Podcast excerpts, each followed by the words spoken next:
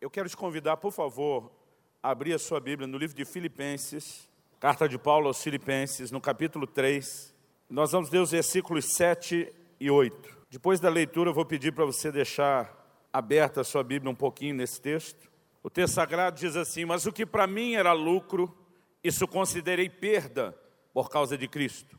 Sim, deveras considero tudo como perda, por causa da sublimidade do conhecimento de Cristo Jesus, meu Senhor, por amor do qual perdi todas as coisas e as considero como refogo para ganhar a Cristo. Esse texto é um texto muito conhecido, a gente costuma colocar alguns versículos naquela lista dos clássicos a serem citados, decorados, grifados na nossa Bíblia, mas eu acredito que muitas vezes ele não tem sido devidamente compreendido.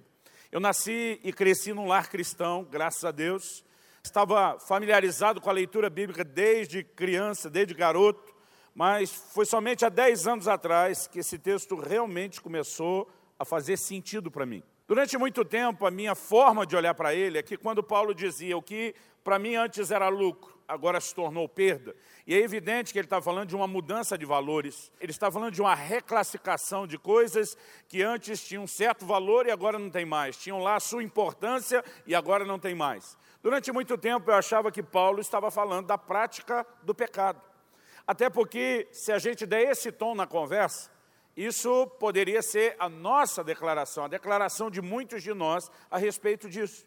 O que para mim era lucro, talvez alguns de nós diria a valorização da bebedice ou do uso de algumas drogas, algum tipo de balada ou qualquer gratificação da carne, e a gente pode fazer uma lista gigante de coisas que antes da conversão a gente dava valor, dava moral, importância para elas, e depois de ter encontrado Cristo, a gente entende que aquilo não só era uma quebra dos princípios de Deus, mas trazia dano, prejuízo, então a gente reclassifica e diz o que antes era lucro, agora é perda. E porque essa é a história de muitos de nós, talvez essa seja a inclinação na maneira de lermos esse texto. No entanto, há uma regra básica de interpretação bíblica, que é você deixar a Bíblia explicar a Bíblia. Eu lembro que desde garoto eu ouvia meu pai dizer que texto sem contexto não passa de pretexto. Então, o que é que está por trás da declaração do apóstolo Paulo? O que levou Paulo a dizer o que antes para mim era lucro? Eu queria que você voltasse os três versículos anteriores aos dois que nós lemos. A gente leu 7 e 8. Eu gostaria que a gente lesse os versículos 4, 5 e 6. Neles, Paulo diz: Bem que eu poderia confiar também na carne. Se qualquer outro pensa que pode confiar na carne, eu ainda mais. Circuncidado ao oitavo dia, da linhagem de Israel, da tribo de Benjamim, hebreu de hebreus, quanto à lei fariseu, quanto ao zelo perseguidor da igreja, quanto à justiça que há na lei, irrepreensível. Quando você olha essas declarações, Paulo em momento nenhum estava falando de pecado. Pelo contrário, ele estava falando de performance religiosa. Ele fala de confiar na carne. Ele fala de alguém que poderia olhar para trás, se orgulhar do seu histórico. Então, não era de pecado que ele estava falando, era de performance religiosa. Quando ele diz circuncidado ao oitavo dia, talvez a versão evangélica contemporânea dos nossos dias, para usar esse tipo de linguagem, fosse nascido no lar cristão, apresentado na igreja desde garotinho. Quando ele usa o termo hebreu de hebreus, ele está dizendo, gente, eu não sou o primeiro. Eu venho de uma linhagem de pessoas que estão servindo a Deus. Basicamente, ele está dizendo, eu só fui circuncidado ao oitavo dia porque meu pai também servia ao Senhor e antes dele, o pai dele, antes dele, o pai dele. Basicamente, é quase como se ele estivesse dizendo, eu tenho história. Toda a minha família, toda a minha ascendência tem uma história em Deus. Um dia desse encontrei um pastor que ele me disse já ser a sexta geração, na linhagem dele, de pastores na família.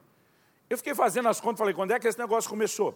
Porque a história do cristianismo no Brasil, ela não é tão longa, ou no início não era assim tão forte. E quando ele foi dizendo quem era quem, e que ele já era a sexta geração de pastores, eu não aguentei, eu meio de queixo caído, falei para ele, isso é que é pedigree, meu irmão. Falei, rapaz, isso é pedigree puro. Agora, eu acredito que Paulo estava falando algo parecido. Quando ele menciona o tecido fariseu, ele estava, na verdade, dizendo que o farisaísmo era talvez a seita mais severa dentro do judaísmo. O que alguns de nós hoje, talvez usando um, um, tipo de linguagem da nossa sociedade, diríamos, esses eram os beatos, os carolas, os devotos. Então ele está dizendo que ele não apenas levou a sério o judaísmo, mas ele pertencia ao grupo, a seita mais severa dentro do judaísmo. Quando ele fala sobre perseguir a igreja, ele diz que fez por zelo. Paulo está dizendo, até onde eu errei, foi na boa intenção. Escrevendo aos romanos, ele fala de um zelo sem entendimento, tanto da parte dele como dos judeus que rejeitaram o Messias. Mas ainda que tenha sido zelo sem entendimento, ele está dizendo, foi por zelo. E o ponto final é quando ele diz, quanto à justiça que há na lei, irrepreensível. Paulo está dizendo, pegue aquelas centenas e centenas e centenas de preceitos da lei, e você não vai apontar o dedo para mim e dizer onde foi que eu quebrei um princípio sequer. Em outras palavras, Paulo está dizendo, na perspectiva religiosa, eu era o cara. Eu tinha tudo para bater no peito, para me orgulhar. Mas o que para mim era lucro, performance religiosa, isso eu considerei perda. Por que, Paulo? Por que, houve uma reclassificação desse valor de importância da performance religiosa? E diz, por causa da sublimidade, do conhecimento de Cristo Jesus, meu Senhor. Ele está falando de uma descoberta, de uma revelação da pessoa de Jesus, que se mostrou tão fascinante, tão extraordinário, tão admirável, tão impactante, que ele diz, diante da sublimidade desse conhecimento. Aliás, uma outra declaração que ele faz no versículo é, por amor do qual ele está dizendo, eu me deixei ser tão cativado, tão apaixonado por ele, que a descoberta, a fascinação produzida pela revelação dessa pessoa, fez com que aquilo que antes eu valorizasse, já não fosse mais valorizado. Deus começou a abrir meus olhos para entender melhor esse texto e essa declaração dez anos atrás. E para compartilhar essa mensagem, eu preciso voltar dez anos atrás. Eu me lembro que foi numa terça-feira à noite, em meados de fevereiro de 2008, que essa revelação veio ao meu coração. Mas para contar essa história, eu preciso voltar no dia 31 de dezembro de 2007. Eu tinha acabado de almoçar, eu lembro que eu empurrei o prato já praticamente vazio para o lado, olhei para Kelly, minha esposa, e falei para ela, nos próximos 21 dias, eu não vou comer absolutamente nada. Eu vou passar três semanas a fio jejuando na água. E quando falei isso, Kelly arregalou o olho um pouquinho além do normal. Eu nunca tinha feito nenhum jejum prolongado, assim, maior do que duas semanas. E ela me perguntou, Deus está te pedindo isso? Eu falei, não. Eu vou fazer porque eu quero. Deus não está me pedindo nada.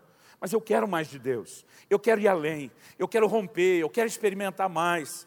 E eu falei para ela, eu decido fazer 2008. E a gente estava no último dia, nas últimas horas do último dia de 2007. Falei, eu decido fazer de 2008 o ano da busca. Eu quero fazer para Deus coisas que eu nunca fiz. E como eu nunca fiz jejum desse, eu vou fazer. Mas não vai ser só o jejum. Eu vou me dedicar à oração. Eu vou me dedicar à palavra. Eu lembro que eu falei para aquela, eu quero ler a Bíblia como talvez eu nunca fiz na minha vida. E naquele ano, só naquele ano, não fiz antes nem depois. Eu cheguei a ler a Bíblia duas vezes num mês. Eu estava decidido a fazer para Deus coisas que eu nunca tinha feito antes, porque eu queria, eu queria o Senhor. E eu comecei bem um ano. Encerrei os 21 dias de jejum, estava realmente nessa dedicação à leitura bíblica, à oração. Agora, como eu não tinha o dia livre, é óbvio que isso estava exigindo um pouco de mim, porque depois do dia todo envolvido nas atividades ministeriais, às vezes eu só conseguia me dedicar com mais tempo, além daquele período devocional, eu só conseguia me dedicar com mais tempo à leitura bíblica à noite. A Bíblia tem 1189 capítulos. Aí você multiplica isso pela quantidade de vezes que eu queria ler a Bíblia aquele ano. Eram muitos milhares de capítulos. Então eu fiz uma conta. Eu dividi pelos 365 e eu tinha uma cota mínima para pagar todo dia, mas eu estava firme. Às vezes eu ia dormir duas, duas e meia, três da manhã, porque não podia deixar acumular cotas, senão ia ficando cada vez mais difícil de pagar. Então eu estava realmente decidido, buscando ao Senhor, e chegou esse bendito dia, de fevereiro de 2008. Era uma Terça-feira à noite, eu me lembro, porque era o dia da nossa reunião com a liderança. A gente nem chamava aquilo de culto. Era só um tempo de treinamento, de alinhamento doutrinário, da visão, de encorajamento. E a gente normalmente tinha uma oração, aquela palavra específica e encerrava a reunião. Não tínhamos louvor, não tinha nada que desse aquilo uma cara de culto. Enquanto nós estávamos fazendo aquela oração inicial, de abertura, um irmão passou a mão num violão e deu um sinalzinho para mim com o dedo, tipo assim, só uma. Posso cantar só uma? E eu lembro que eu olhei de volta e falei, só uma. Até porque não era o nosso propósito na reunião. Mas quando ele pegou o violão, ele começou a cantar uma canção do Marcos Witt que diz, eu te busco, te anelo, te necessito. E, gente, eu não sei explicar até hoje o que é que aconteceu enquanto nós cantávamos aquela canção. Eu brinco que alguém lá no céu decidiu apertar aquele botão que ativa o modo glória da reunião. E de repente, de um momento para outro, aquele ambiente mudou completamente. A glória de Deus nos envolveu. E eu não conseguia entender o que estava acontecendo, porque eu comecei a chorar sem saber por que, é que eu estava chorando. Mas eu olhava à minha volta e parece que todo mundo, ou quase todo mundo, começou a chorar ao mesmo tempo. E era uma choradeira sem igual. As pessoas começaram a se ajoelhar, se prostrar, deitar com a cara no chão, sentar pelos cantos, e choro, choro. Eu chorava convulsivamente. E eu lembro que em algum momento, sem entender aquilo, eu comecei a perceber no meu espírito que, na verdade, Deus estava tentando nos levar a um lugar de arrependimento eu comecei a entender que aquele choro, não só meu, mas de todos nós, era o Espírito Santo tentando nos levar a esse lugar de arrependimento. Mas de repente eu comecei a perceber no meu espírito que tipo de arrependimento, ou arrependimento pelo que Deus queria trabalhar em nós. E começou a vir no meu espírito um sentimento de que Deus queria que nós nos arrependêssemos por não estar buscando a Ele como deveríamos. E foi nesse momento que minha crise começou. Eu queria estar aqui te contando que eu falei para Deus, o Senhor está certo, nós estamos errados, é verdade, mas não foi bem o que aconteceu. A verdade é que dentro de mim bateu um sentimento de indignação. Eu tinha acabado de sair do maior jejum da minha vida. Eu estava lendo a Bíblia que nem um condenado. Eu estava orando todo dia. E é lógico que esse tipo de coisa você não verbaliza para Deus. Eu sou parte de uma geração que aprendeu a ter respeito com Deus. Então, você não verbaliza. Mas a verdade é que para Deus você não precisa falar. O salmista diz, a palavra ainda não me chegou à boca e tu já sabes. Pensa numa relação transparente com Deus, é nossa. Você pensou, ele ouviu. Você sentiu, ele ouviu. Você ainda vai pensar, ele já ouviu. Você ainda vai sentir, ele já ouviu. Então, quando aquele sentimento brotou, eu mordi meu lábio, eu não quis verbalizar, mas não tinha como esconder aquilo de Deus. Qual era o sentimento? Sentimento de indignação é como se quase tudo dentro de mim quisesse gritar para Deus e dizer: se isso não está bom para você, quando é que vai estar? Tá? Se três semanas de jejum, 21 dias de jejum na água, não é bom o suficiente. Se ler a Bíblia duas vezes por mês, não é bom o suficiente. Se orar como eu estou orando, não é bom o suficiente. Quando é que vai ser bom? E naquele dia, eu ouvi uma frase que virou o tema dessa minha mensagem, que virou o tema da nossa publicação mais recente. Eu ouvi a frase, até que nada mais importe. O Espírito Santo falou comigo de uma forma nítida e clara. Quando você chegar ao lugar onde nada, absolutamente nada, é tão importante como eu sou para você. Quando todas as outras coisas perdem a importância diante da sua fascinação por mim, pela minha pessoa, você chegou onde eu quero que eu chegue. Ele me disse: Você nomeou 2008 o ano da busca, mas a verdade é que você não está me desejando mais do que antes. A única coisa que você está fazendo mais do que antes é que você melhorou a sua performance de busca. Então você está quebrando os seus recordes. Você está jejuando mais do que jejuou, está orando mais do que orava, está lendo a Bíblia mais do que lia. Isso não significa que o seu coração esteja me desejando mais do que o que você me desejava. E aquilo foi um choque para mim. Porque, de repente, meus olhos se abriram, e foi quando eu comecei a entender Filipenses 3. Eu não fui abrir a Bíblia, mas esse texto parece que estava na minha frente. Paulo dizendo que para mim era lucro, e ele está valorizando a performance religiosa. Ele está dizendo que para mim era lucro, a importância que eu dava, essas coisas da qual eu me orgulhava. Ele diz: Isso perdeu completamente o sentido quando eu descobri o que? A fascinação por uma pessoa. Não é mera e simplesmente melhorar a performance religiosa, é entender a revelação de quem Ele é, do quão atraente, do quão fascinante, do quão cativante pode ser a pessoa de Jesus, do quão desejável Ele pode vir a ser nos nossos corações. E a partir daquele momento parece que a ficha caiu, os textos bíblicos parece começavam a se conectar. Eu me lembrei de Jesus, citando lá em Marcos 7, versículos 6 e 7, uma palavra de Isaías. Ele olha para os judeus dos seus dias e diz: Foi a respeito de vós, hipócritas, que Isaías profetizou. Isaías profetizou cerca de 700 anos antes. Jesus diz: Era de vocês que ele estava falando, cambada. Isso não significa que Isaías não falou aos seus contemporâneos. Isso significa que a palavra dele nunca se limitou só à sua geração. Por quê? Porque ela expressa não o comportamento de uma geração, ela expressa o comportamento do ser humano, que se repete geração após geração. E aí Jesus dispara a palavra dada por Isaías: Esse povo me honra com os lábios, mas o seu coração está longe de mim. É possível eu e você termos uma alta performance de adoração. E o coração não necessariamente estar inclinado a Ele. E esse era o protesto de Deus. Ele está dizendo, vocês estão me dando uma alta performance de busca, mas o coração não acompanha a performance de vocês. Na verdade, é o que ele corrigiu quando fala com o anjo da igreja de Éfeso no Apocalipse. Uma igreja de Éfeso era uma igreja de alta performance. Quer você leia o livro de Atos, a Epístola aos Efésios, ou uma das cartas às igrejas da Ásia, como nós temos aqui é dirigida ao anjo da igreja de Éfeso o tempo todo, nós vemos que era uma igreja de alta performance. O Senhor começa dizendo: Eu conheço tuas obras, teu labor, tua perseverança. Performance. Era uma igreja de resiliência, de suportar as provas por causa do meu nome e não de. A igreja tinha o que eu gosto de chamar de controle de qualidade. E diz: Puseste a prova os que dizem apóstolos e não são, e os achaste mentirosos. E ninguém tem esse nível de controle de qualidade se não tiver seriedade. Então, o tempo todo nós estamos olhando para o quadro de uma igreja boa. Mas ele diz: Eu tenho, porém, contra ti, que abandonaste o teu primeiro amor. Ele está dizendo: a performance pode ser alta, mas o nível de interesse e paixão está lá embaixo. E naquele dia, de repente, parece que meus olhos começaram a se abrir. E eu comecei a entender que o que Deus espera de mim e de você é mais do que performance, é interesse pela pessoa dele. Quem está entendendo, diga amém. Naquele dia o Senhor me fez lembrar de uma história, que eu classifico e chamo ela de a história do supermercado. Logo no início do meu ministério pastoral, eu sei porque na época eu era recém-casado e que ele e eu vamos completar 23 anos de casado. Eu, logo no início do meu ministério pastoral, fui chamado para mediar. A gente brinca que o casal cristão não briga, tem excesso de comunhão. E aí teve dois tiveram muita comunhão, uma comunhão muito intensa, daquela que saiu faísca para todo lado. E nos chamaram para mediar a situação. E quando eu cheguei na casa, pensa no marido indignado, revoltado, alterado. Eu cheguei, esse camarada foi logo dizendo, pastor, essa mulher é uma louca. Falei, calma. Jó chamou a mulher dele de louca e tinha razão. Vamos ver se você tem razão.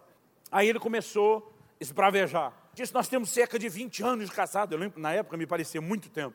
Nós temos cerca de 20 anos de casado. Pastor, essa mulher sempre quis que eu fosse com ela no supermercado. Aí ele desabafa e diz, eu odeio supermercado. Eu falei, tu não está só, o sindicato é grande.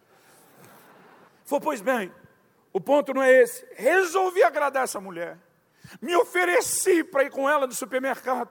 E o senhor acredita que quando nós voltamos do supermercado, essa mulher me olha e diz: Eu nunca mais quero que você vá comigo no supermercado. E ele estava doido, alterado. Enquanto ele está lá esbravejando, a irmã calma, serena, tranquila, no domínio de si, só com o dedinho da mão levantado. Tipo, depois dele, falou eu.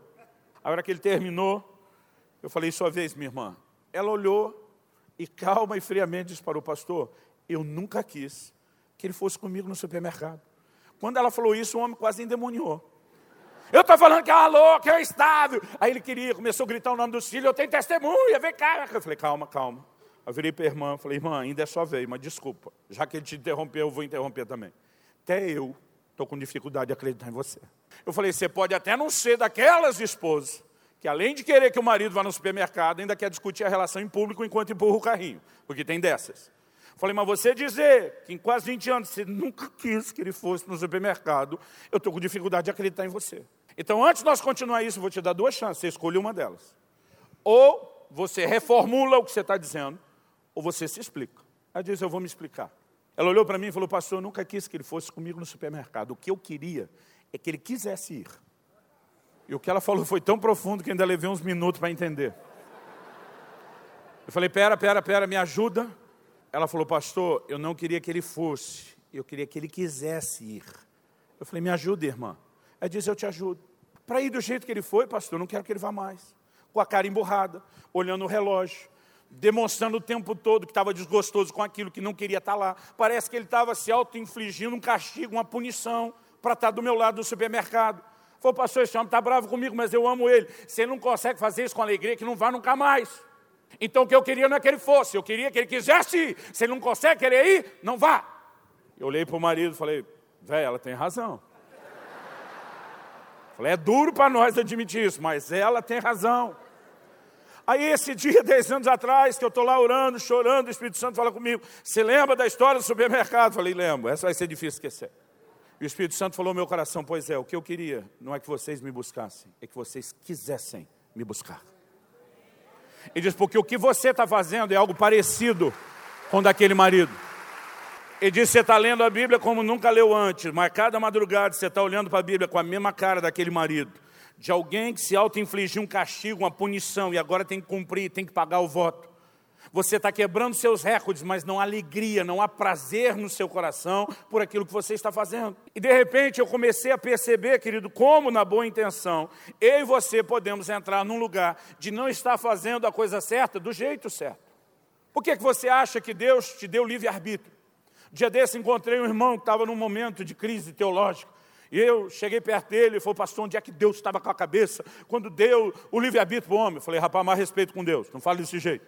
Eu falei, não, pastor, eu não entendo. Como que Deus nos deu o direito de rejeitá-lo? Eu falei, ele nunca te deu o direito de rejeitá-lo. Ele te deu o direito de escolhê-lo, correndo o risco de que você o rejeitasse. Deus não programou eu e você para que o buscássemos feito autômatos. O que Ele esperava é que eu e você pudéssemos desejá-lo. Quem está entendendo, diga amém. Aliás, vamos voltar um pouco no cenário bíblico e entender o propósito da existência do homem. Vá comigo para Atos capítulo 17, por favor. Atos capítulo 17. O apóstolo Paulo está pregando na cidade de Atenas, que não era apenas a capital da Grécia, era a capital ou o palco da filosofia do mundo dos seus dias. Nos dias de Paulo, o Império Romano já dominava o mundo. Mas antes de Roma, quem dominou o mundo foi a Grécia de Alexandre o Grande. E Alexandre não demonstrou no seu império só uma força militar e econômica poderosa, ele tinha uma visão, que era a helenização, a cultura grega sendo espalhada por todo o mundo. E eles espalharam não só a língua, nos dias de Paulo, Roma dominava o mundo, mas o Novo Testamento foi escrito em grego, porque ainda era a língua global. E o pensamento grego se espalhou pelo mundo. Aliás, até hoje não se estuda filosofia sem se remeter aos antigos mestres da Grécia. E Paulo está lá nesse cenário, onde talvez mais se tenha questionado no mundo quem sou, de onde vim, para onde vou. E é para essa turma, pregando para eles, que Paulo apresenta faz analogia do Deus desconhecido e começa a falar do Criador. Versículos 26 e 27 de Atos 17. Ele diz que esse Deus desconhecido, de um só, uma clara referência a Adão, de um só fez toda a raça humana para habitar sobre toda a face da terra, havendo fixado os tempos previamente estabelecidos e os limites da sua habitação. Por que, que Deus de um fez toda uma raça que incluiu em você? Porque Deus colocou o ser humano para habitar na terra, fixou seus limites, estabeleceu os tempos. O que é que ele tinha em mente? Talvez esse texto, mais do que nenhum outro, reflita o propósito da criação. O versículo 27 começa com a indicação para quê? O texto diz: para buscarem a Deus. Então eu e você existimos para quê? Para buscar a Deus. Você pode repetir isso comigo? Diga, eu existo para buscar a Deus. Irmão, esse é o propósito da criação. Naquele dia, dez anos atrás, eu enxerguei esse texto com a clareza que nunca antes, nem estudando todos os detalhes teológicos, quando a gente tenta formatar o propósito da criação, eu nunca tinha visto isso com tanta clareza. Mas Deus nos criou para que nós o buscássemos. O texto ainda diz: se porventura, tateando, o possam achar, se bem que ele não está longe de cada um de vós. O que, que é essa ideia do porventura tateando? Alguém começa a tatear quando está desprovido de visão. Tem alguma limitação, ou no seu próprio corpo, no físico, ou, por exemplo, está no escuro.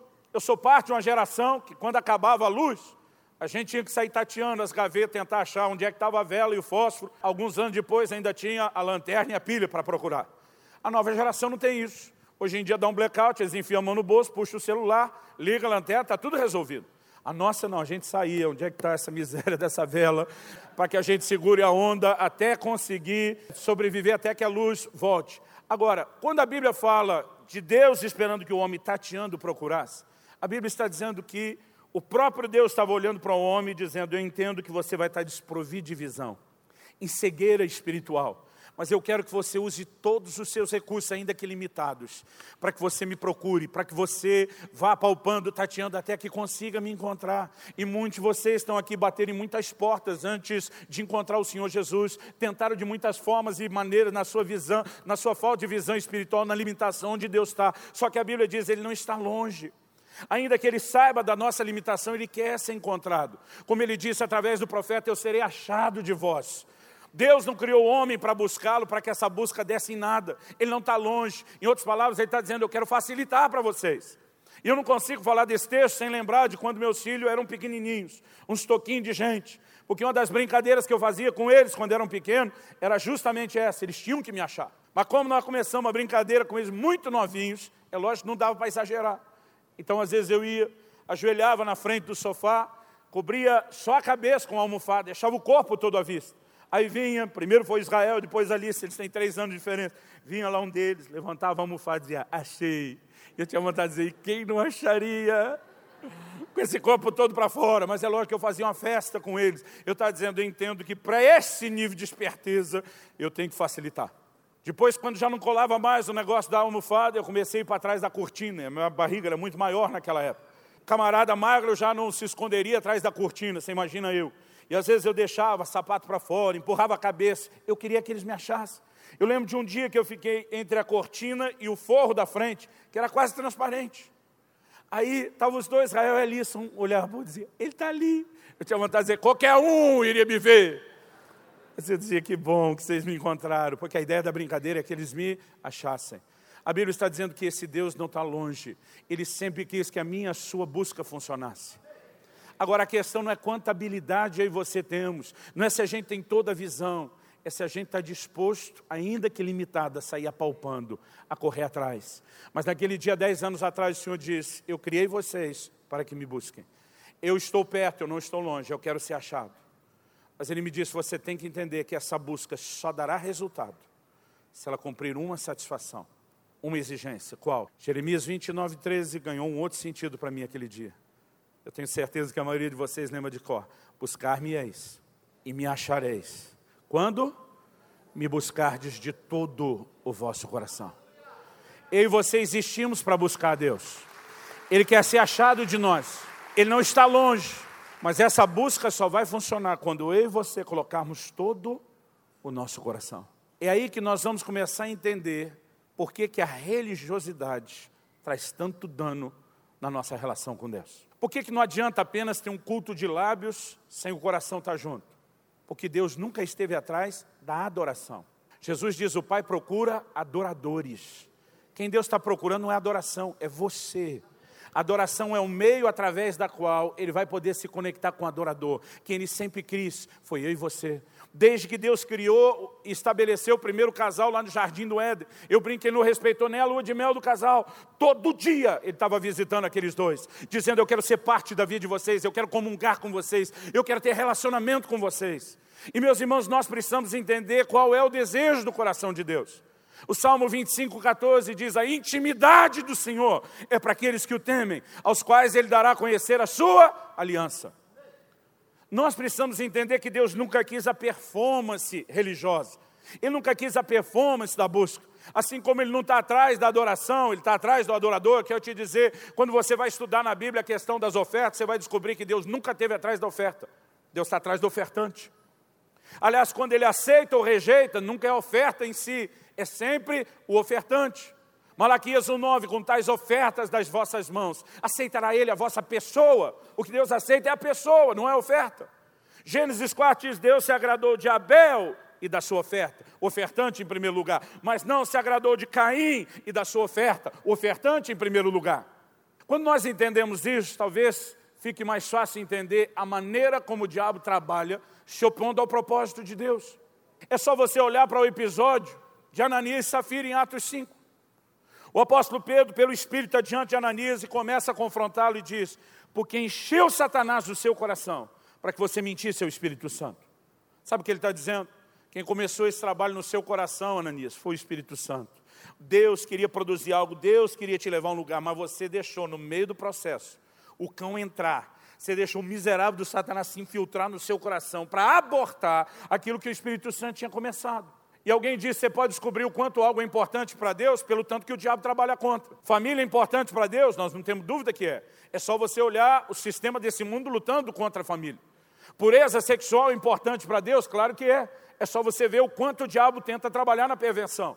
Agora, por que Satanás está enchendo o coração de Ananias? Para roubar algo que ele sabe que é importante. Agora, a pergunta a ser feita é, o que o diabo tentou roubar?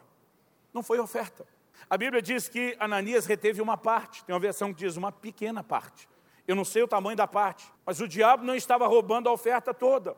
E por que, que o diabo não impediu Ananias de ofertar? Porque o diabo não roubou a oferta toda? Porque o diabo sabia que Deus nunca esteve atrás da oferta. Então não era oferta que ele precisava roubar.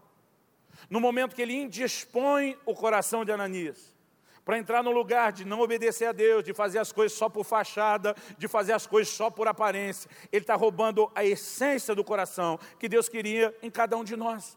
A disposição de entrega, a disposição de honra, aquela atitude, quem diz o Senhor vem primeiro, está acima de tudo, nada fala mais alto na minha vida do que você. Quando o diabo mexeu nesse detalhe, ele roubou o que Deus queria. E nós precisamos entender que muitas vezes, mesmo que não seja só no assunto da oferta, nós estamos jogando esse mesmo jogo maligno, de entrar no lugar de performance religiosa e negligenciar o que Deus mais espera, que é um coração que se doe e se entregue totalmente a Ele. Eu não vim aqui te apontar o dedo, eu não vim aqui jogar pedra em você, eu não vim falar mal da sua forma de viver o cristianismo. Eu estou compartilhando a correção que Deus vem repetindo há 10 anos na minha vida, na esperança de que a carapuça lhe sirva e que isso possa te ajudar como tem me ajudado. Sabe, alguns de nós às vezes não lidamos bem com confronto e correção. Eu vejo alguns crentes que eles, eles têm uma atitude muito negativa quando são confrontados. Porque, às vezes, o sentimento que a gente tem é de desânimo. Qual foi minha reação há 10 anos atrás? Se isso não está bom para você, quando é que vai estar? Tá? A gente vai para aquele extremo. É quase como quem diz, então também não adianta fazer nada. Aliás, falando em não adianta fazer nada, eu quero dizer que sempre tem aquelas pessoas que têm o dom de distorcer o que você fala. Um dia desses um falou, não, subirá diz que não adianta mal orar, jejuar, ler a Bíblia. E não é isso que eu estou falando. Eu estou dizendo que a performance não pode substituir a paixão e nem o desejo. Agora, se a performance for a consequência, o efeito colateral do desejo, então ela é bem-vinda, ela está no lugar certo na sua vida e ela deveria estar na minha na sua vida. O problema não é a performance, o problema é quando ela se torna uma substituição do desejo. Mas vamos voltar aqui nessa ideia e nesse conceito. Alguns têm a dificuldade de lidar com a correção e a gente tem essa tendência a desanimar.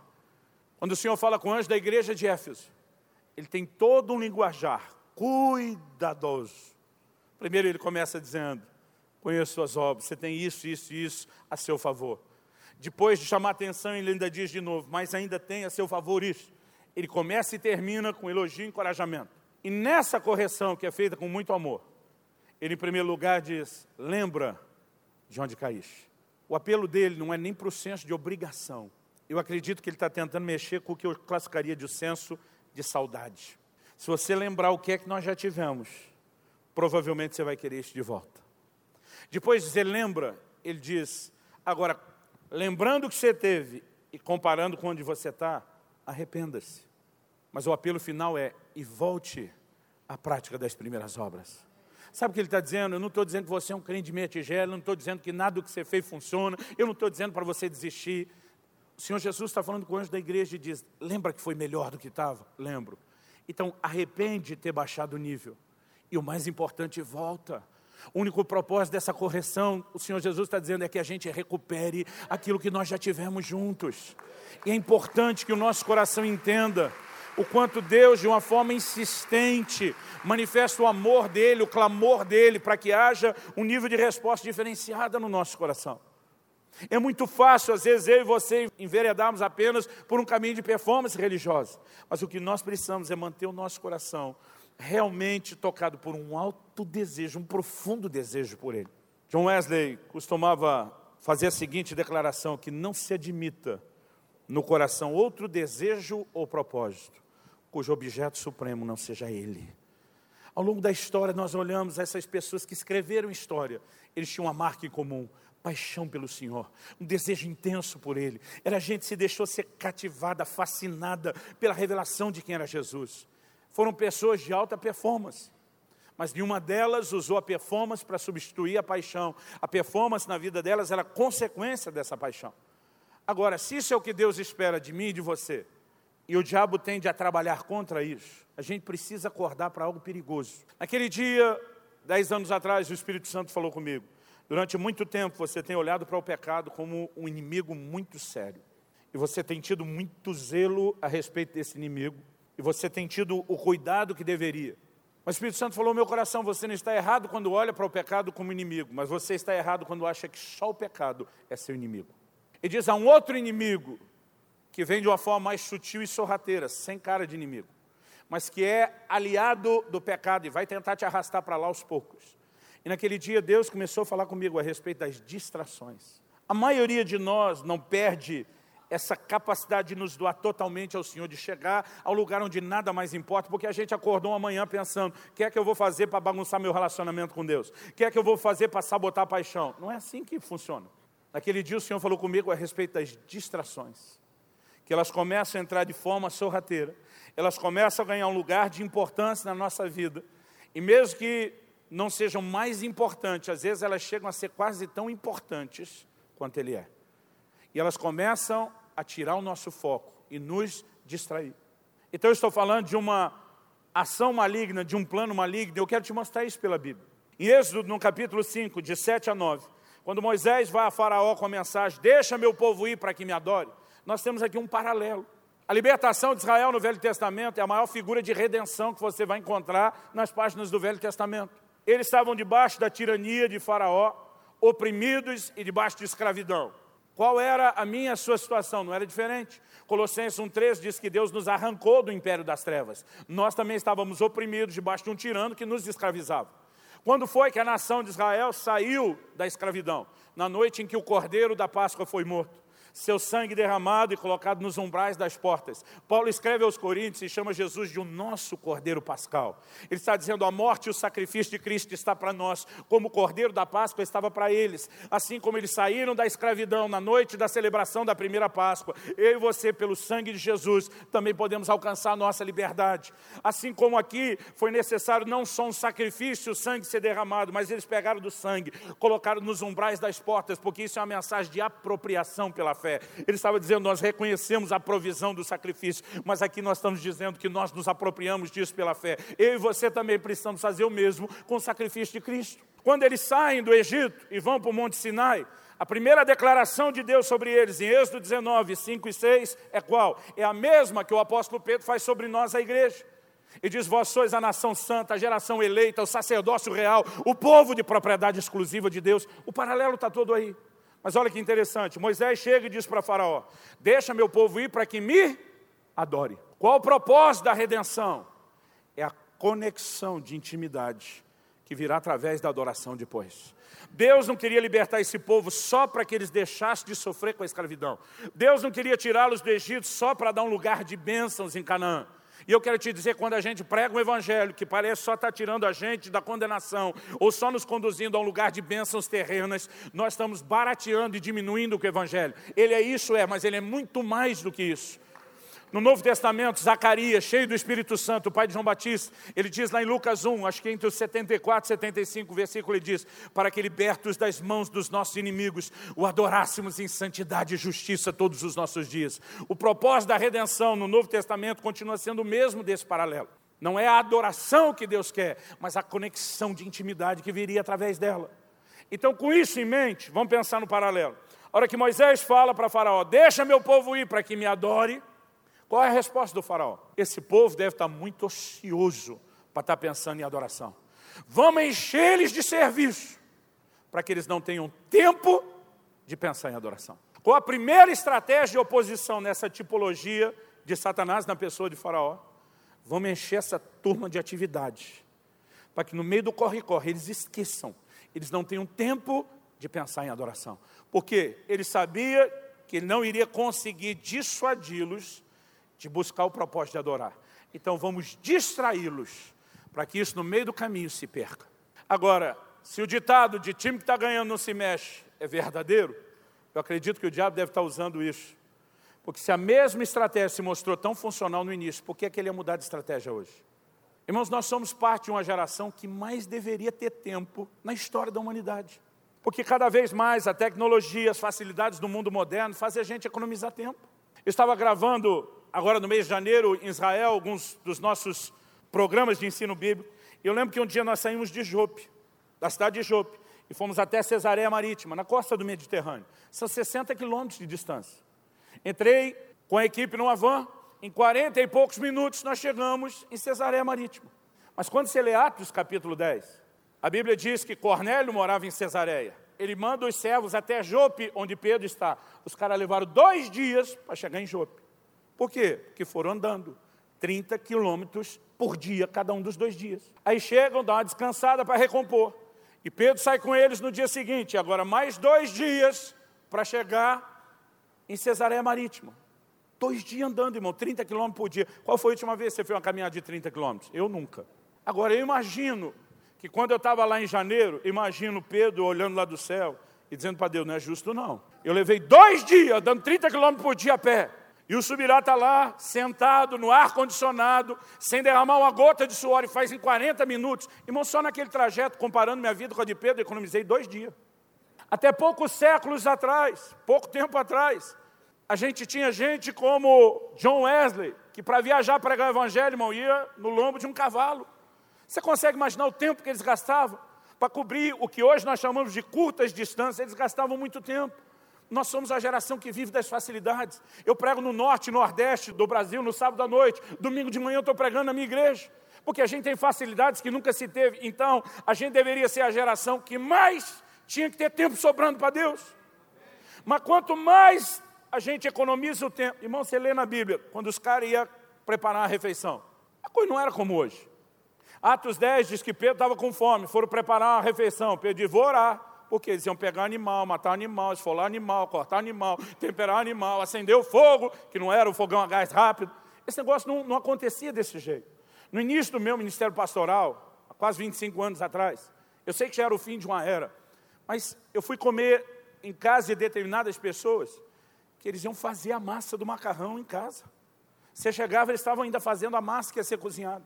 Depois que botava a massa para cozinhar, eles pegavam ali o tomate e ia fazer um molho de tomate na sua frente. Eles não abriam uma latinha, um pacotinho. Eu sei que já era o fim de uma era. Até porque a geração dos meus pais já usava o macarrão pré-cozido. A minha já é a geração miojo. E a nova geração não tem paciência de esperar três minutos para o miojo ferver. Porque quanto mais facilidade a gente tem, mais tempo sobra, mais coisa a gente arruma para fazer. E um pregador disse anos atrás que uma das coisas boas das redes sociais é que quando eu e você estivermos diante do trono de Deus para prestar conta, aquela conversinha, aquela desculpa, aquela conversa mole de não tinha tempo para orar, não vai colar. Deus vai puxar a ficha e dizer, crente, tu tinha horas todos os dias para aquela miséria daquela rede social e não tinha tempo para orar. A verdade é que o tempo todo surgirão distrações. E sabe o que é pior? A gente não vê como inimigo, porque muitas delas são coisas boas. Muitas dessas distrações são coisas listas. Eu diria mais, algumas delas têm cara de bênção de Deus, algumas delas a gente classificaria resposta de oração, cumprimento de promessa até. Em Lucas, no capítulo 14, dos versículos 15 a 20, nós temos um episódio interessante. Jesus está comendo com um grupo de pessoas e alguém diz: Bem-aventurado aquele que comeu no reino de Deus. Jesus aproveita o contexto da comida, do comentário, e fala de alguém que preparou um banquete. Um banquete na Bíblia é diferente de uma refeição qualquer. Ele não fala de comer só para renovar as forças. Fala de tempo junto, fala de comunhão, fala de intimidade, fala de festa, fala de celebração. Isso é o que Deus tem esperado de nós desde o início. Ele diz que enquanto o banquete estava sendo preparado, ele mandou convidar as pessoas. E esse convidar não era só dizendo eu quero você lá, mas era também uma notificação de preparação. Por quê? Não adiantava deixar essa turma na casa esperando enquanto o banquete está sendo preparado. Era o tipo de preparação de comida que era demorado. Então, normalmente se dizia, olha, no final da tarde, no fim do dia, depois do seu trabalho, nós vamos nos reunir, nós vamos ter um banquete. Então você não só está convidado, mas está notificado para que se programe. Quando o banquete estava finalmente pronto, ele manda chamar os convidados. E diz, gente, chegou a hora aquilo que eu queria, aquilo que eu mostrei para vocês que eu queria, aquilo que eu pedi que vocês se programassem para estar comigo. Chegou o momento. Jesus fala de três desculpas que são dadas. O primeiro diz: comprei um campo e não posso ir. Mas se você for analisar a desculpa em si, a coisa não é ruim. Aquisição de uma propriedade. Qual crente hoje que chegaria reclamando, ô oh, pastor, ora por mim, coisa terrível, comprei uma casa própria? O camarada vai dizer, penso de Deus, cumprimento de promessa, resposta de oração. O outro diz: comprei cinco juntas de bois, preciso examiná-las. Hoje a gente não vive mais o contexto de produção agrícola. Antigamente, mesmo não sendo fazendeiro, todo mundo tinha que ter a sua chacrinha, porque tirava o sustento da terra. Ter cinco juntas de bois, dez bois, para ajudar a colher, irmão, isso era um aumento da produtividade muito significativo. E o aumento da produtividade significa o um aumento dos ganhos. Nunca vi alguém reclamar. Esse mês vendi três vezes mais. Coisa chata aumentou a produtividade, vai aumentar os ganhos, ainda mais se for o crente. Ele vai dizer bênção de Deus, cumprimento de promessa, resposta de oração. E se for uma versão mais pentecostal, ainda vai dizer para glorificar de pé a igreja. Quem que vai reclamar disso? A terceira desculpa, se não dá para falar mal das duas primeiras, muito menos a terceira. Porque essa é a ideia de Deus, plano de Deus. Ele diz: casei-me, portanto não posso ir. Mas o casamento não é algo ruim. Ruim é a escolha que alguns fazem com quem casar. Mas o casamento não é ruim. É plano e ideia de Deus. Então não dá para falar mal disso. Mas a verdade é que em 1 Coríntios 7, Paulo diz que até o casamento pode distrair alguém de se consagrar desimpedidamente ao Senhor. Porque as distrações, elas normalmente não são coisas erradas, elas são coisas boas que concorrem com aquilo que é mais importante e não deveria estar debaixo de concorrência. Naquele dia o Senhor começou a chamar minha atenção, além da história do supermercado. Eu lembro que ele falou comigo, você lembra da história do videogame do seu filho? Eu disse, eu lembro, que ele estava fresquinho na época. Israel, quando tinha entre 8 e 9 anos, eu lembro quando isso ainda era novidade, cheguei em casa um dia com o Playstation 2. A gente pensa no menino feliz. Dizer que ele fez festa foi pouco. O que eu posso dizer é que deu um surto de alegria nele. Ele correu, ele gritou, ele pulou, ele se jogava no chão, ele me abraçava, ele me beijava. Eu ainda lembro dele me falando: Você é o melhor pai do mundo. E eu vendo aquela festa, gente, eu me achei o pai. Falei, caraca, acertei mesmo nesse presente para valer. Mas, irmão, bastou alguns dias para eu começar a ficar com ciúme do videogame. Porque eu perdi meu filho para o videogame. Eu tenho passado, em média, três dias por semana fora de casa, ministrando. E cada vez que eu chegava, eu sempre morei perto do aeroporto em Curitiba, a maior parte dos anos eu morei perto. Então, a gente brinca que na hora do rush deve dar uns 15 minutos. Então, assim, quando dizia aterrisei, estou indo para casa, ele já se preparava. E quando eu abria a porta da sala, estava lá o Israel e a Alissa esperando para fazer a festa. Normalmente, quando a Kelly me buscava, eles não iam junto. Mas quando eu passava aquela porta, os dois vinham, pulavam em cima de mim. A gente rolava, brincava, fazia a maior festa. Mas desde o bendito videogame, para não falar o que eu penso dele. Quando eu abria aquela porta, estava só a Alissa lá. O Israel não estava mais. Aí fazia festa, eu e ela. Quando terminava, Israel, cadê você? Ele dizia, já vai, só vou passar de fase. Ontem teve uma fase que eu não podia ouvir a frase passar de fase. Eu lembro de um irmão um dia falando, pastor, sinto que no ministério assim eu estou passar de fase. Falei, arruma outra declaração para isso. Aquilo que era a expressão do meu desejo de agradar o filho que eu amo, se tornou a concorrência do que eu queria ter dele, que era o tempo e a atenção. E o Senhor me perguntou, você lembra disso? Eu falei, lembro. O Espírito Santo disse, pois é, vocês fazem a mesma coisa comigo o tempo todo coisas que vocês desejaram, oraram, creram, esperaram, e que eu dei para abençoar vocês, muitas vezes estão roubando vocês de mim. Aquele dia Deus me falou algo interessante, eu não vou mexer nesse assunto agora, só vou fazer uma menção. Deus falou para mim, muitos de vocês estão se embriagando com as minhas bênçãos. E eu lembrei de Gênesis 9, 20 e 21. A Bíblia diz que Noé plantou uma vinha e colheu seu fruto. Quando você só lê isso, plantou a vinha, colheu o fruto, não parece ter tanta informação aí, porque nós estamos fora do contexto cultural deles. Todos os povos antigos do Oriente, quando chegava a hora da colheita, eles tinham uma festa de adoração a alguma divindade. Quem não conhecia o Deus vivo e verdadeiro, os povos pagãos faziam isso aos falsos deuses. Era um senso comum. Quando Deus estabeleceu a festa de Pentecostes, que era a festa da colheita, isso não tinha nenhum elemento estranho para eles. A diferença é que agora eles celebrariam a bênção do Deus vivo e verdadeiro. Então, quando a Bíblia diz Noé plantou uma vinha e colheu o fruto, está implícito que a hora da colheita era hora de festa, era hora de gratidão. Enquanto festejava a bênção da colheita, ele se embriagou com o fruto da própria bênção de Deus. A minha pergunta a você é: será que eu e você, muitas vezes também não estamos nos embriagando com algumas bênçãos de Deus, a ponto de desconectar um pouco dele?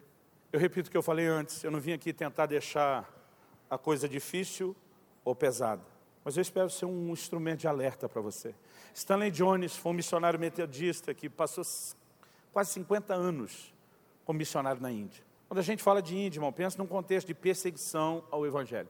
Mas ele fez uma afirmação surpreendente. Stanley Jones disse: o maior inimigo do cristianismo não é o anticristianismo, é o subcristianismo. Sabe, muitas vezes eu fico me perguntando qual é a maneira que nós estamos nos permitindo viver o Evangelho o evangelho começa a ficar cada vez mais aguado, distante do que realmente é. C.S. Lewis, o grande escritor, disse: o cristianismo, se é falso, não tem nenhuma importância. Se é verdadeiro, tem infinita importância. Ele arremata dizendo que ele não pode ser de moderada importância. E muitas vezes nós estamos fazendo de Jesus alguém relativamente importante. O que aconteceu com aquela geração de gente como Paulo, que dizia: em nada tenho a minha vida como valiosa, contanto que eu complete a carreira, o ministério que recebi de Jesus, nosso Senhor. Irmão, essa geração que revolucionou o mundo, eles não tinham só unção, eles tinham uma paixão tão profunda por Jesus, que eles diziam: nada, absolutamente nada, é mais importante do que Ele. Nada é mais importante do que a pessoa dele, nada é mais importante do que o sorriso de satisfação dele, nada pode concorrer com o lugar dele. Eu entendo que Deus, de fato, quer fazer algo extraordinário na terra e nas nossas vidas, mas algo que eu e você precisamos entender é que Jesus não chamou amar a Deus de todo o coração, alma, entendimento e força de o primeiro mandamento à toa. Esse é o maior mandamento. Não existe nada que se compare em importância com não só amar a Deus. O maior mandamento não é só amar a Deus, é amá-lo de todo o coração, alma, entendimento e força, é amá-lo com tudo que é em nós. Mas não adianta eu e você apenas tentarmos obedecer o mandamento por mero senso de obrigação. Por exemplo, eu como marido tenho na Bíblia uma ordem. Cada marido aqui e os solteiros estão orando para ser futuro marido também. Cada um de nós tem uma ordem, uma ordem que Deus deu. É um imperativo bíblico. Maridos, amai vossas mulheres. Deus não está dizendo na Bíblia isso, se acordar um dia de bom humor e puder dar uma força aí e se dedicar um pouquinho, não é uma opção, é um imperativo, é uma ordem. E o não cumprimento da ordem é desobediência, é pecado, ponto final. Amor não tem a ver com um sentimento espontâneo, é uma decisão. Então, eu tenho essa ordem que Deus me deu. Mas Kelly e eu vamos completar 23 anos de casado. Eu fico pensando se cada manhã que eu acordo do lado dela, eu olhasse para ela e dissesse, eu amo você. E quando ela começasse a esboçar um sorriso, eu disparasse. Fazer o quê, né? Deus mandou? Então, temos que cumprir. Estamos aqui para cumprir a obrigação. A gente não estaria 22 anos casado, ou se tivesse, a coisa não estaria boa. Mas, pastor, não é sua obrigação, é. Mas ela não quer que eu faça obrigação, que eu cumpra obrigação só com o senso de obrigação. A alegria do coração dela está onde eu consigo entender mais do que uma obrigação, que amá-la é um prazer. E esse é o lugar que Deus quer que eu e você cheguemos. Quando Jesus fala com o anjo da igreja de Éfeso, ele não está dizendo, ô, oh, cabeção, você não sabe que tem que me amar, não. Como é que perdeu o primeiro amor? A conversa não é esse nível de cobrança. Como eu disse antes, parece que ele apela para um senso de saudade. E toda vez que eu falo desse senso de saudade, tem uma história que eu não consigo evitar que venha à minha mente. Eu gastei muito tempo na minha adolescência trancado no meu quarto orando. Eu lembro que nessa fase meus irmãos saíam para trabalhar bem cedo. Mas eu trabalhava num banco, eu entrava meio-dia, saindo seis, sete da noite, e eu tinha minhas manhãs livres. E eu protegi minhas manhãs para estar com Deus. Se tivesse trabalho de escola, eu fazia de madrugada, mas toda manhã, pelo menos das sete às onze, eu ficava trancado naquele quarto orando. Toda manhã. Era sagrado. Eu dizia para minha mãe, não adianta nem é só bater na porta, falar comigo, não atendo ninguém, não atendo telefone, não falo com ninguém. Eu lembro, foi muito tempo gasto naquele quarto. Eu lembro que eu já tinha mudado para o Paraná, já tinha casado. Israel já tinha nascido nessa época, era ainda bebê, e nós voltamos para Campinas, onde era a casa dos meus pais. Estávamos fazendo uma visita para eles, e logo quando chegamos de manhã, eu desci todo aquele monte de mala, coisa de criança, a gente anda com aquele monte de tralho, coloquei tudo lá no quarto. A gente tinha terminado de almoçar, e a Kelly me pediu para pegar alguma coisa lá, eu acho que era uma fralda. Eu levantei e fui lá naquele mesmo quarto que eu já tinha entrado antes. Eu lembro que quando eu abri a porta do quarto, Estava assim, a porta ainda entreaberta, o movimento, segurando a maçaneta. O lugar onde eu coloquei os olhos era no cantinho do quarto, onde eu gastava horas de joelho todos os dias. E a hora que eu bati os olhos naquele canto, não tinha acontecido a hora que eu entrei antes, mas nessa hora disparou um gatilho na minha memória. E foi como se um filme começasse. E parece que eu me via dia após dia ajoelhado naquele canto orando. Eu ainda estou segurando a porta. E o filme está passando. Eu olho para o chão do quarto, tinha um tapete, eu sou de uma época onde nossos pais, nossas mães, na verdade, faziam os, os tapetes de crochê com barbante. Quem é que lembra disso? Tinha um desses no centro do quarto. E agora meus olhos descem um pouquinho para o centro do quarto, eu vejo aquele tapete. E eu lembro de quanto tempo eu gastava deitado, prostrado nele, regando ele com lágrimas. Quando eu cansava de ficar de joelhos ou prostrado naquele chão duro, às vezes eu ia para a cama e agora eu olho para o lado, vejo a cama. E às vezes eu deitava ali para erguer as mãos enquanto orava, adorava o Senhor. Aquilo tudo está passando na minha mente. Eu ainda estou segurando a porta. E a hora que eu percebo, as lágrimas estão correndo grossas e quentes.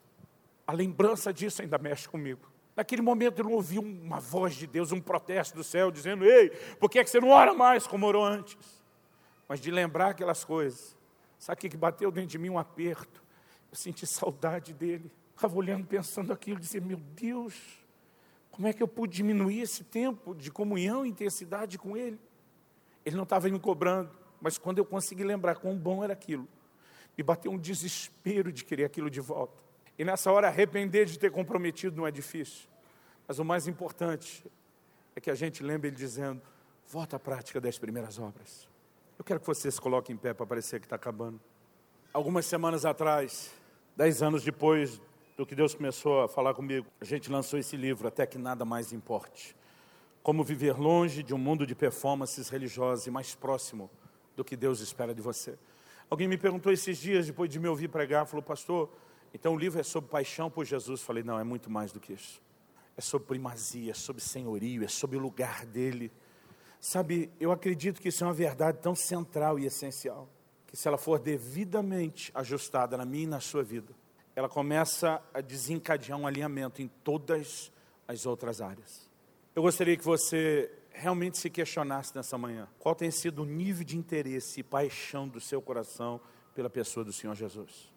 Será que você, como eu, como a maioria de nós, ao longo do caminho tem se distraído com algumas coisas? Será que você, às vezes mesmo na intenção de buscá-la até mais do que já fez, não pode ter caído nessa armadilha da performance? Porque parece que nós estamos entre extremos. Hoje a gente não está buscando, ou na hora de buscar a gente confunde interesse com performance. Eu repito, eu não estou falando contra a performance mas ela nunca pode substituir a sua paixão. Eu gostaria que, enquanto a gente orasse nesses próximos minutos, você pudesse, de fato, dizer: Espírito Santo, fala comigo. A Bíblia nos ensina a importância de um autoexame. Paulo diz: examine-se o homem a si mesmo. Mas a mesma Bíblia que fala do autoexame, ela também fala do que eu gosto de chamar de o exame do alto. É quando no Salmo 139, o salmista diz: Sonda-me, ó Deus, e conhece o meu coração. É quando eu e você decidimos não apenas nos examinar sozinhos, mas a gente diz, Espírito Santo, ajuda a enxergar o meu coração. Se eu tentasse me examinar sozinho dez anos atrás, eu ia achar que eu estava arrebentando. Mas é o Espírito Santo que pode trazer luz. Agora preste atenção. Eu sei que esse tipo de mensagem é um confronto. Mas eu espero que você não saia daqui desanimado, dizendo, é, nada que eu fiz adiantou. Eu espero que você saia daqui celebrando um Deus que te ama tanto a ponto de dizer: Eu vou lutar para ter o melhor de você. Porque se eu tiver o melhor de você, você também terá o melhor de mim. E eu espero que de alguma forma esses próximos minutos possam significar um início, não só de um concerto, mas de uma decisão que vai te levar para os lugares profundos em Deus. Fale com Deus do seu jeito, da sua maneira, com as suas palavras. Talvez você precise se arrepender de algo específico. Talvez você apenas precise rever e redirecionar o seu comportamento, eu não sei. Eu não posso te dizer aonde você está, mas a minha oração é que nessa manhã você possa ouvir mais do que um discurso, mais do que uma palestra, que você se deixe ser despertado pela ação do Espírito Santo de Deus. Senhor Jesus, muito obrigado por esse amor insistente, muito obrigado, porque mesmo quando estamos distraídos, às vezes por coisas boas e lícitas, mesmo quando caímos na armadilha da performance, ou mesmo quando nos deixamos vencer pelo desinteresse, o Senhor nos ama o suficiente para continuar lutando por esse relacionamento e para que ele não seja só de aparência. Desperta no Senhor, cumpre nessa manhã o teu propósito, cumpre nessa manhã o teu propósito, que a tua palavra cumpra o propósito para o qual ela tem sido liberada. Que haja aquela aplicação personalizada que só o teu espírito pode fazer e que aquilo que o Senhor começou aqui não termine quando saímos pela porta fora. Que nenhum de nós te trate como uma torneira a ser fechada ou um interruptor de uma lâmpada a ser desligado, mas que aquilo que o Senhor começou continue. Nós oramos em nome de Jesus. Em nome de Jesus.